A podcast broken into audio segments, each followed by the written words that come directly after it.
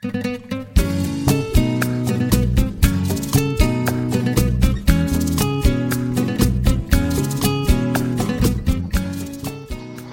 大家好，欢迎来到荔枝 FM 八三六三九八吸引力法则读书会这个节目。那又在这个时间，我们还是继续学习亚伯拉罕的情绪的惊人力量。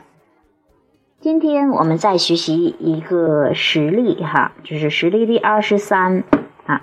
这个实例是什么呢？是关于说谎的哈。关于谎话连篇，关于子女教育的问题哈。我的女儿是匹诺曹啊，我最开始还不知道这个匹诺曹是什么意思呢，后来一查了，哦，原来是谎话连篇呐，撒谎啊，撒谎精啊什么的呃之类的哈。那后来我还记得有一个韩剧，好像那个时候说这个韩剧进呃进入中国的时候，这个费用还是挺高的哈。也是什么什么匹诺曹哦，我才知道哦，原来是这个意思呀。那我们到底来看看是怎么回事儿啊？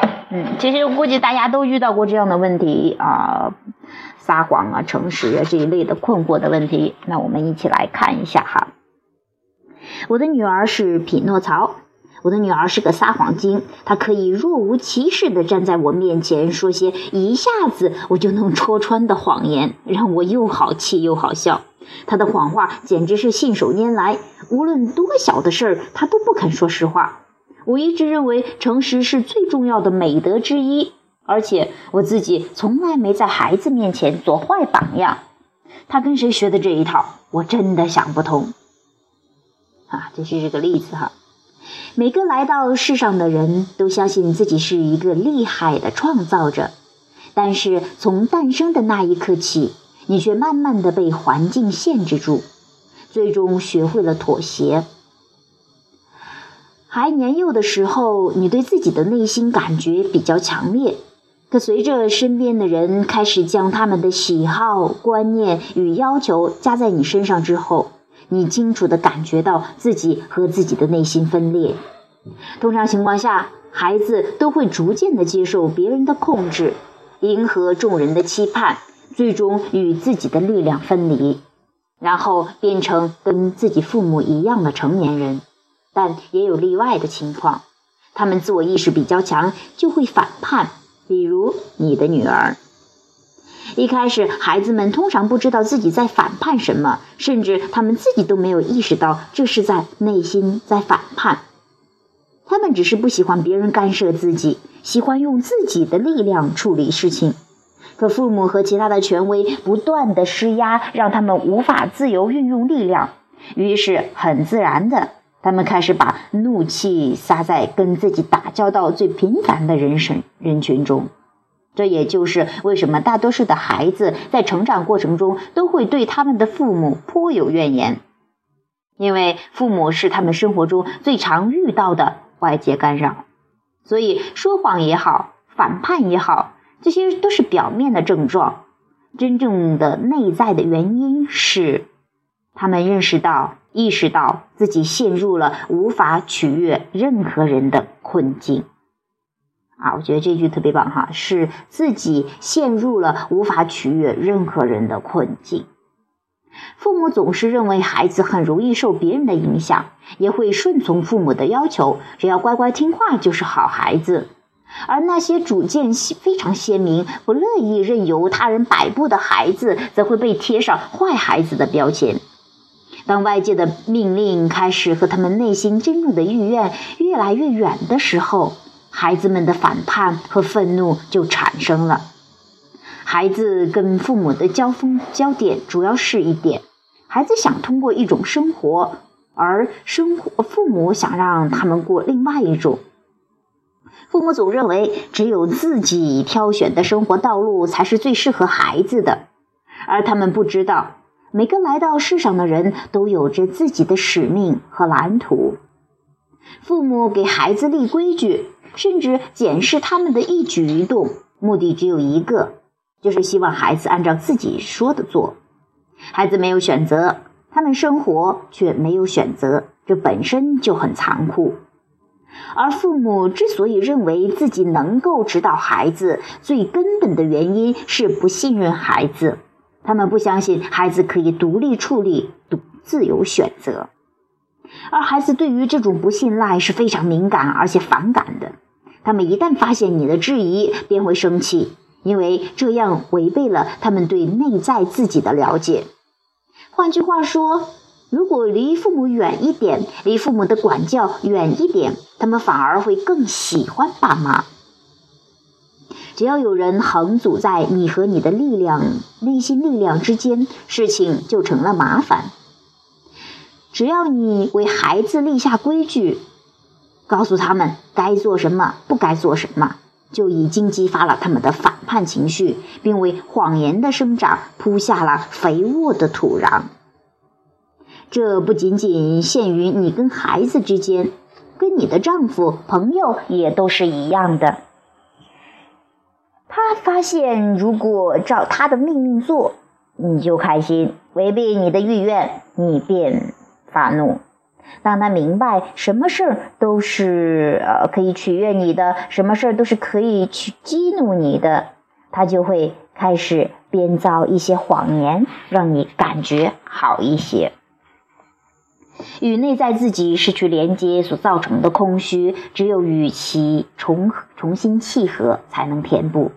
一旦你发现与内在连接是多么美妙的经验，就能够鼓励孩子加以效仿，在孩子面前展现头脑清晰、自我与整体存在的圆满，就是最好的身教。帮助孩子引导自己的情绪与内在建立联系，比强迫孩子遵守你的意愿要好得多。你的现状十分有趣。你的女儿因为某些原因没有和她的内在契合，因而产生了负面情绪。你在女儿身上观察到你不想看到的反应，也导致你无法与内在的自己契合，从而导致了你的负面情绪。于是，你和女儿开始陷入互相责怪的恶性循环。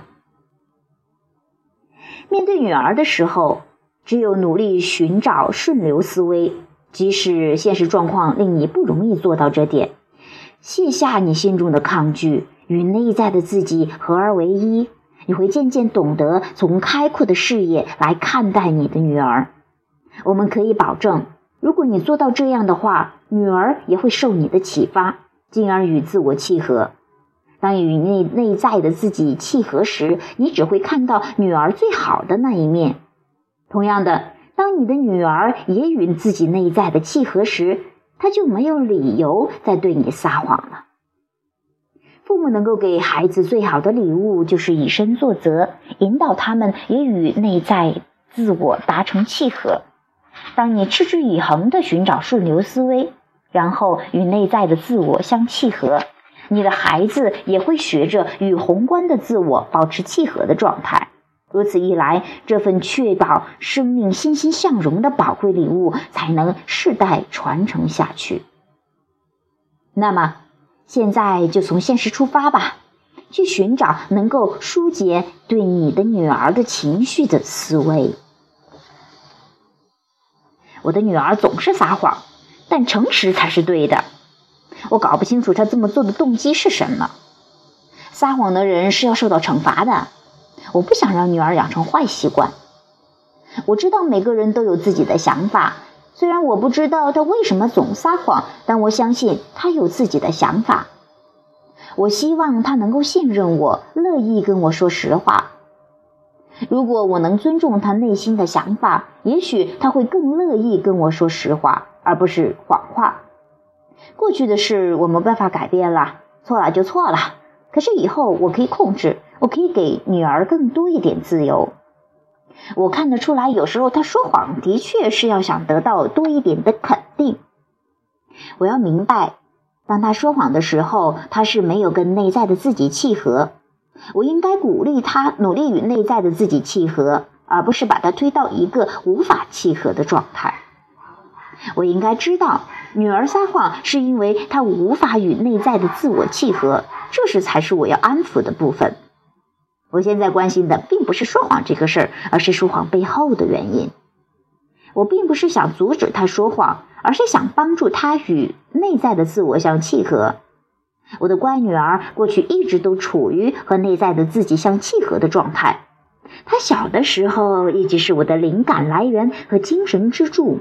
现在我有能力可以回报她。啊，这是整个的调整过程哈。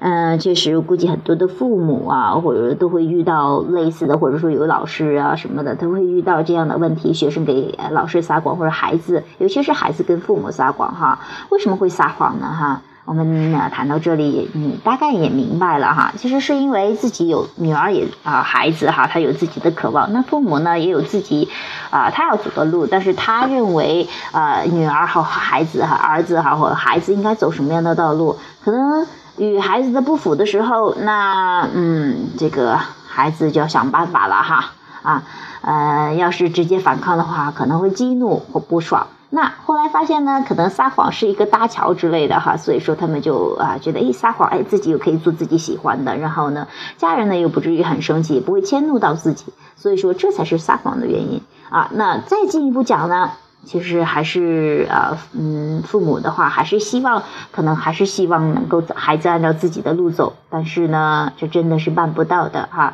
那真正让不撒谎哈，像诚实哈，当然亚伯拉罕也讲过，他就你。这个与本源一致的人，他不会撒谎的。就是你，你跟本源契合，你根本不需要撒谎。撒谎是什么意思呢？就是说我我心口不一嘛，我做的事情跟我想的事情是不一样的。但是当你跟本源契合时候，你跟他一致的话，你做什么就说什么，你完全不需要害怕，也不需要担心。而且很多的撒谎就出于担心呢、害怕呀、不安呢啊这些呃负面的情绪哈。那当你跟本源契合的时候，你根本不需要撒谎的哈啊，所以说其实真正要学习的还是我们说的原学的艺术，还是要与本源契合，这才是真正的有效的方法。还有就是说，不要揪住某一个具体的行为，或者说已经创造出来的现实，尤其是不想要的现实。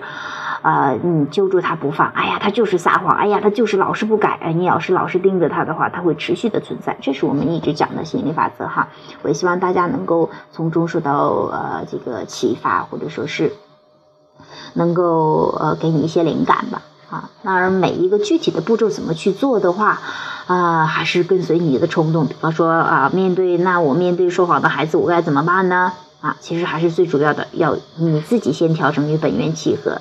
当你发现你跟本源一致了之后，自然会有灵感。还有的是，你跟本源一致了之后，你会更，呃，怎么说？换个角度，你会更欣赏你孩子，你也会从中悟到很多的东西的。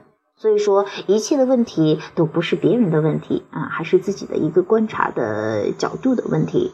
我特别喜欢那句话说，他说 亚伯拉罕有一次哈，别人说的，哎呀，但是老是那么多的问题，这个缺点那个缺点的，哎，这个不好那个不好。亚伯拉罕说，你看错地方了，就像是也是有人说，哎呀，我害穷了，我没有钱呢，哎呀，这个银行账户上都没有数，没有没有数字，都没有 金额了呀，那怎么办呢？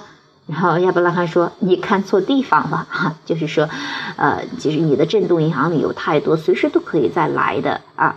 呃，同样的，你想要呢，你梦想中的东西都一直在的哈。你说，哎呀，怎么还没实现呢？你看错地方了，嗯。所以说，我觉得这个也挺好玩的，也挺受启发的哈。嗯，那希望各位朋友呢从中受益。”好，那本期的节目就到这里。有兴趣继续交流的朋友，欢迎加入我们的 QQ 群三八四幺七七六八七 QQ 群三八四幺七七六八七，拜拜。